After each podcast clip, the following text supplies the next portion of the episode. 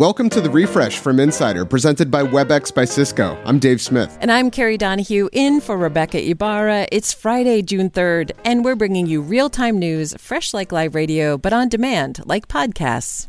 Here's the latest. President Biden made an impassioned plea for lawmakers to do more to solve the U.S. gun crisis.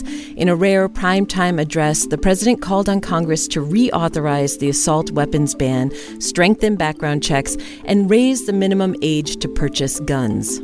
It's about protecting our freedom to go to school, to a grocery store, to a church, without being shot and killed.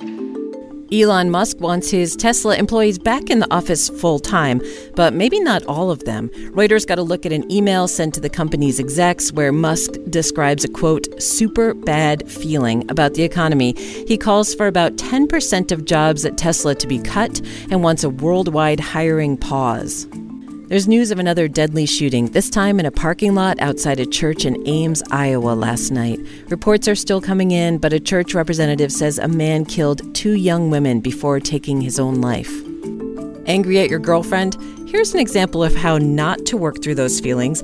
Break into an art museum at night and smash more than $5 million worth of ancient Greek art. That's what 21 year old Brian Hernandez was caught doing earlier this week at the Dallas Museum of Art. He allegedly told the museum guard he, quote, got mad at his girl. He faces a possible sentence of five years to life. The Scripps National Spelling Bee tried something new this year a speed round spell off finale.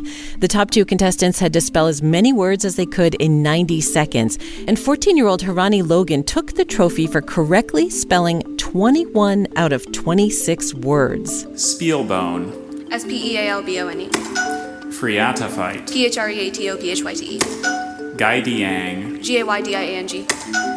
Logan will take home a massive trophy and $50,000. I'm pleased to present you with the Scripps Cup and crown you the 2022 Scripps National Spelling Bee Champion.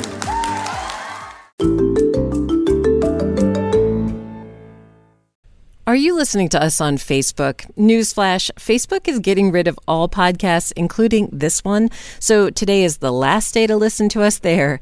Please take a moment right now and you can follow us on another podcast service like Spotify or Apple Podcasts. Coming up, Dave takes a look under the hood to find out if expensive cars turn drivers into jerks on the road. The changing world of hybrid work offers new possibilities. WebEx enables them with an open platform and many integrated partners like Calendly, Gong, and HubSpot. Powerful partnerships power hybrid work. Visit apphub.webex.com. WebEx, working for everyone. Do you ever wonder why people get road rage or why you get so mad on the road? Well, it may be connected to the kind of car you drive and how expensive it is. Studies show that the more expensive the car, the more aggressive the driver. Adam Rogers, who covers technology and culture for Insider, is here to tell us why expensive cars make people assholes. So, Adam, can you tell us about the study that led to this finding? Uh, the more expensive the car, the more aggressive the driver. So the, the study was a small one, but it came out of some public health researchers at the University of Nevada at Las Vegas, where they were trying to figure out whether there was a connection between whether a driver would stop for somebody crossing in front of the street based on the sex or race of the person crossing. There's been some research that showed that was true, and they were trying to replicate that research, and they couldn't. They didn't. Their numbers didn't show that. So they were trying to figure out, these researchers were trying to figure out, okay, well, first of all, very few of the cars stopped at all, regardless of the sex and race of the driver or the pedestrians. Fewer than a third stopped, which is terrible. Yikes. Yeah. And then they went back, looked at their video of these cars, and said, well, what can we connect to this? What does account for it? And what they were able to do, looking at the make and model and Kelley Blue Book value and stuff, is that it came down to the cost of the car. They could quantify this. For every $1,000 more that the car cost, it was 3% less likely to stop. That, it, that, in fact, the more expensive the car, the less likely the driver was to stop for anybody crossing in front of him.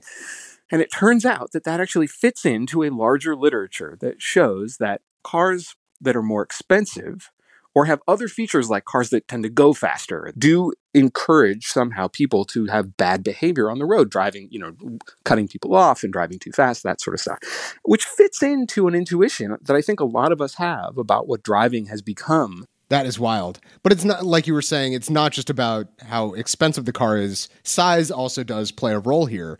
So have incidents of road rage gone up as cars have gotten bigger? So yes, road rage incidents have gone up.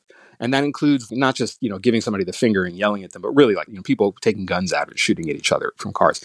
But what's more significant is the pedestrian deaths. So that is people who are walking or on their bikes who get hit by a car and die. And even while vehicle miles traveled, which is to say the amount that Americans drive overall, have gone down for the first time in like a couple of decades, pedestrian death numbers are going up. More people are getting killed by getting hit by cars. And that's weird, right? Because cars themselves are regarded broadly as being more safe, especially these big armored vehicles that like F 150s have turned into. The occupants in the cars, if they get into a car crash, tend to survive. But the people who they hit, if they're not in a car, do not. Now, the bank shot here is making a connection between cost and size and other characteristics of the car because one could argue, you could jump in and say, well, wait a minute, pickup trucks aren't super expensive. But in fact, what studies do show is that it's people of higher median incomes who are buying these really big SUVs and pickups, and that they are expensive cars. They're sold at, at expensive price points. Reading through the study, it doesn't just seem like it's about entitlement, but it, it also seems like it's about fear to some extent. Like you're also getting a bigger and more expensive car with more safety features and more just features generally because you don't want to be in an accident that's potentially fatal. And so you just people just keep going bigger and bigger. Does that seem accurate to you? Is that why people have gotten also become kind of jerks? Is they're just thinking like it's me against the world, it's me or them, right? So you could play this hypothesis out in a lot of ways. You could say, look, maybe it's jerks who buy these cars. Mm-hmm. you know, maybe it's like that person was going to drive like a jerk even if they were in a little in a Honda Fit you know, and it just so happens that now they're in a bigger, heavier vehicle that can do more damage potentially. So, yes, that entitlement um, has been built into driver behavior since there were drivers. I do think there has been a change here, and I, I, I know one thing that has happened is that when cars were first introduced as a thing that people could buy, they really were just for rich people. It was Mr. Toad's Wild Ride out there. Rich people drove cars around. There were no laws governing their behavior, and they were scaring horses and killing people. But even as cars, even when Henry Ford made it possible for the middle class to afford cars, they were sold not like an emblem being rich, but an emblem being free, a freedom of movement. But I think that that's changed. That instead of being emblems of freedom, cars actually have come to represent security and safety. That people see them as like you know metal bubbles, as armor against the world, and that puts a driver in a very different position, a position of of fear, essentially. Of everyone else is trying to get me, so I so being defensive involves being offensive. You get to a place where you're like, well, look, it's I'm not safe, so I need to be safe out here, mm-hmm. you know, and I need to protect what's mine. Where your safety becomes your personal, ruggedly individual responsibility. There's this one quote that, from you that I really love, which is that we have literally engineered a transportation system that favors aggression and self interest over mutual goodwill and responsibility, which I think sums it up beautifully. Well, Adam, thank you so much for joining us on the refresh. It's always a pleasure. Thank you. Adam Rogers writes about science and technology for Insider.